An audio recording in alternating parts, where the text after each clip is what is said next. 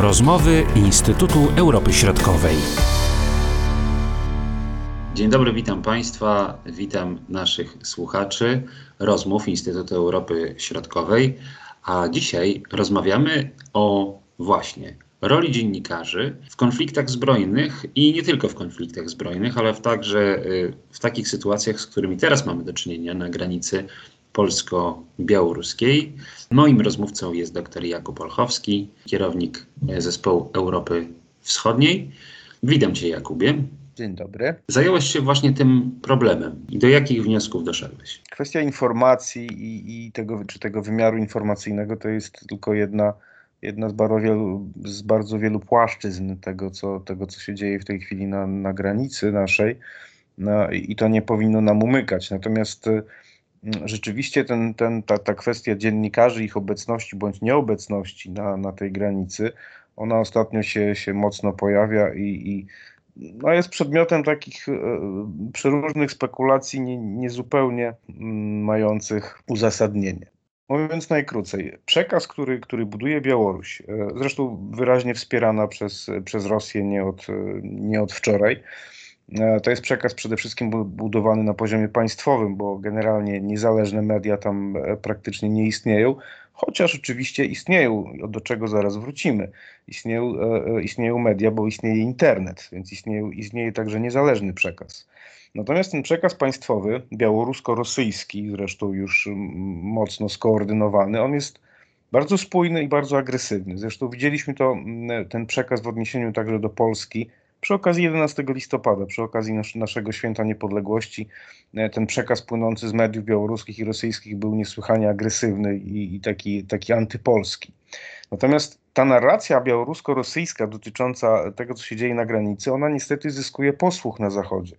Nie tylko w opinii publicznej, ale, ale także w środowiskach opiniotwórczych i wśród decydentów. Już, już na Zachodzie się pojawiają teksty różnego rodzaju oskarżające właśnie Polskę i szerzej Zachód, Unię Europejską o to, co się dzieje na tej granicy. A to, to, no, to, a to nie jest jednak wina ani Polski, ani Unii Europejskiej, to, co się dzieje na tej granicy. W takich mediach jak Russia Today to mamy to cały czas, także i wcześniej, i przy podobnych sytuacjach, i teraz, także nie powinniśmy być zdziwieni, ale rozumiem, że chodzi raczej o tą mniej zorientowaną część opinii publicznej, y, na przykład w państwach Unii Europejskiej, która nie rozumie tej specyfiki regionalnej, tego pogranicza właśnie między Białorusią a Polską. Skąd ma rozumieć? Ale, ale, skąd ma rozumieć? Czy, czy przeciętny Polak mm, e, wie na przykład, gdzie leży kraj Basków, na, na obszarze jakich państw i, i, dlaczego tam jest jakiś, jakiś problem i czy w ogóle jest jakiś problem z, z Baskami w kraju Basków? No raczej nie. Więc trudno, żeby ludzie na Zachodzie wiedzieli, y, co, co dokładnie i dlaczego dzieje się na granicy polsko-białoruskiej.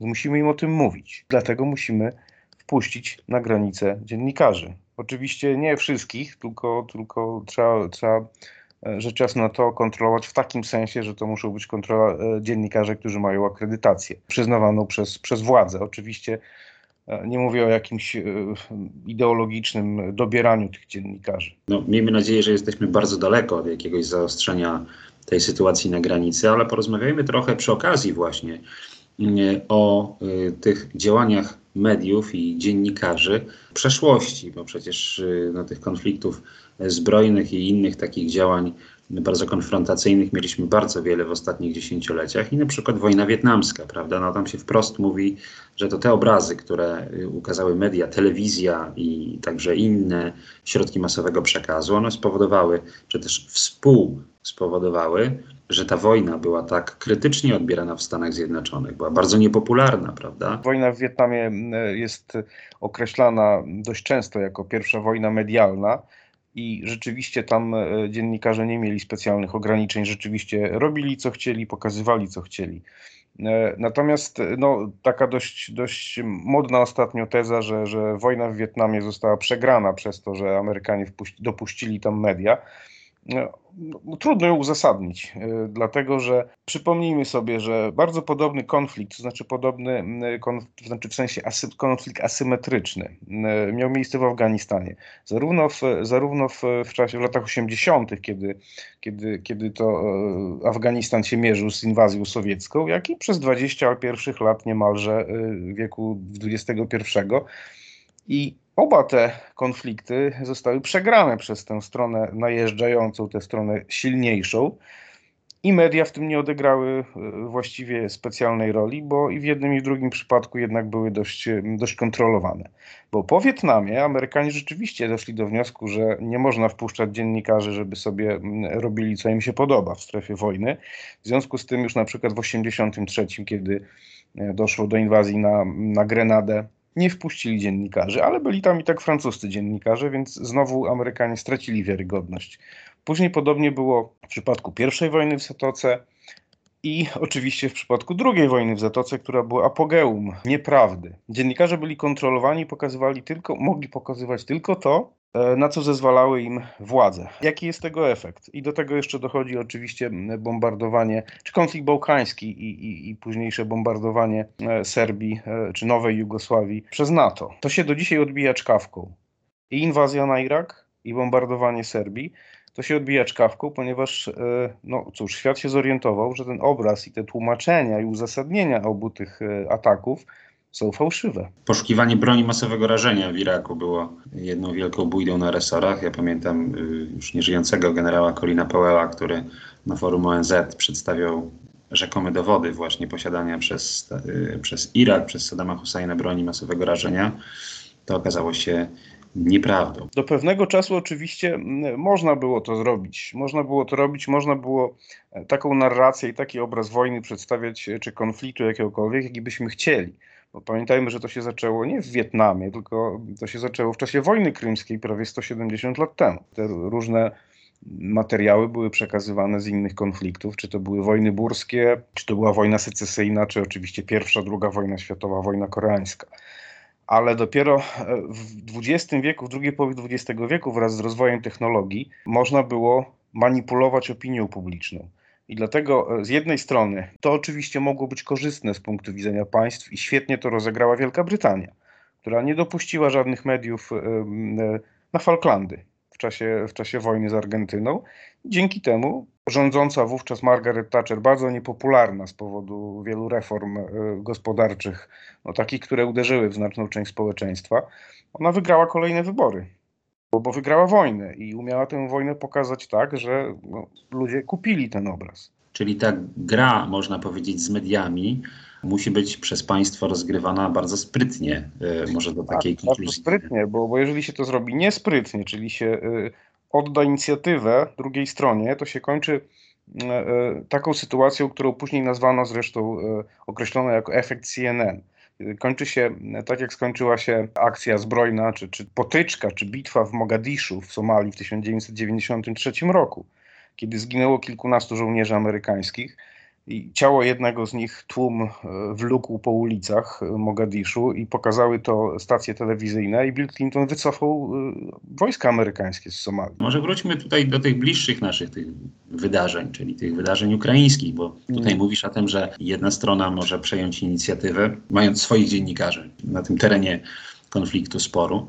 E, jak to wyglądało w przypadku Donbasu, Krymu? Działań medialnych po stronie ukraińskiej i rosyjskiej. No, po stronie rosyjskiej no to już tak mogę tytułem wstępu powiedzieć, no bo wiemy doskonale, jak wyglądała ta machina propagandy, prawda? Jak przedstawiano Ukrainę i Ukraińców w telewizji rosyjskiej. Jak mogli się bronić wówczas na tym polu właśnie Ukraińcy, państwo ukraińskie? Myślę, że trzeba jednak zaznaczyć, że to wszystko wynika z, z lekcji, z lekcji wyniesionych z przeszłości. Ukraińcy to, to już doskonale wiedzieli w roku 2014. Nawet jeśli nie wiedzieli, to to, mm, to bardzo szybko się tego uczyli przez, przez, przez kolejne przez kolejne lata. Bo świetnym przykładem jest też konflikt bałkański. W związku z tym, że e, jedni mieli dobry PR, a drudzy nie mieli, e, że jedni posługiwali się mediami i, i także zachodnimi zresztą, a drudzy nie, to efekt jest taki, że e, efekt medialny oczywiście, w takiej ogólna wizja tego konfliktu wygląda tak, że ci źli to byli Serbowie. To Serbowie torturowali, to Serbowie dokonywali czystek etnicznych i zbrodni e, wojennych, a Chorwaci na przykład, e, czy Bośniacy, czy, czy Albańczycy nie. A to jest nieprawda, bo wszystkie strony tam tego konfliktu zachowywały się bardzo brutalnie, ale najgorszą prasę mieli Serbowie, e, bo oni nie wiedzieli, jak wykorzystać, jak posługiwać się mediami. Ukraińcy na Donbasie już to wiedzieli. Ukraińcy wpuścili dziennikarzy, dzięki temu nie stracili wiarygodności Dzięki temu cały ten przekaz, y, y, y, tak jak wspomniałeś, budowany przez stronę rosyjską, o, o banderowcach, o faszystowskim państwie, o, o strzelaniu przez tych faszystów ukraińskich do ludności cywilnej. Ten przekaz się oczywiście przebijał, ale on, on jednak nie zdominował takiej nawet globalnej przestrzeni informacyjnej. Właśnie dlatego, że Ukraińcy wpuścili dziennikarzy. A poza tym, co jest też ważne, dzisiaj jest niemożliwe to, co było możliwe jeszcze kilkadziesiąt lat temu, czyli kontrolowanie przestrzeni informacyjnej, dlatego że mamy internet, internet 2.0, w którym każdy jest odbiorcą i nadawcą. Kto zidentyfikował em, tych, e, te jednostki wojskowe, które zestrzeliły e, e, malezyjski samolot nad Donbasem? No właśnie ludzie, którzy no, zajęli się tym którzy udostępnili, upowszechnili wyniki swojego śledztwa. Kto identyfikował nawet poszczególnych żołnierzy z imienia i nazwiska rosyjskich przebywających na Donbasie? W dzisiejszych czasach, kiedy każdy ma komórkę z, z kamerą i z aparatem, naprawdę wiele rzeczy jest łatwiejszych. Nie da się tego kontrolować. No ale tutaj wracamy znowu na nasze podwórko, czyli wracamy na tę granicę polsko-białoruską. Należy się spodziewać, że jednak ci dziennikarze po stronie polskiej tam się pojawią w końcu. Czyli co, taki będzie zrównoważony ten przekaz, łatwiejszy, łatwiej dotrzemy z tą informacją naszą, przede wszystkim do zachodnich odbiorców. No bo chyba nie mówię o tych odbiorcach, którzy przede wszystkim są, mieszkają na Białorusi czy mieszkają w Rosji głównie opierają się o te źródła państwowe tamtejsze. No, tak powinno być. Znaczy, to jest sytuacja optymalna, żeby ten e, przekaz, który będzie płynął od polskich dziennikarzy, nie tylko polskich oczywiście, bo, bo zachodnich też powinniśmy wpuścić e, z, tej naszej, z tej, z tej granicy i z tego, co się dzieje na granicy. E, Ten, ten przekaz e, e, będzie też odgrywał bardzo ważną rolę, bo będzie, a powinien przynajmniej, niwelować nieufność do, do tego, co robi Polska. Zarówno w, w, na poziomie krajowym, czyli nieufność społeczeństwa do tego, co tam się dzieje, czy oni coś przed nami ukrywają, jak i no, pewną nieufność na poziomie międzynarodowym. Dlaczego Polacy nie chcą pokazać, co, co, co, co, co tam się dzieje na tej granicy, dlaczego nie chcą wpuścić mediów? To jest bardzo ważny element, to jest element wizerunkowy, ależ my nie mamy nic do ukrycia. To nie my jesteśmy tu stroną agresywną. To nie my atakujemy, to, to, to, to, to nie my łamiemy prawo międzynarodowe, bo już nie ma dziś wątpliwości, że, że Białoruś łamie prawo międzynarodowe. Zobaczymy, co się wydarzy w najbliższym czasie. Przede wszystkim miejmy nadzieję, że ten konflikt nie będzie eskalował i uda się jakoś w miarę bezboleśnie rozwiązać tą sytuację, chociaż osobiście sam w to nie wierzę. Bardzo Ci dziękuję, Kuba. Do usłyszenia, do zobaczenia. Dziękuję bardzo, do usłyszenia.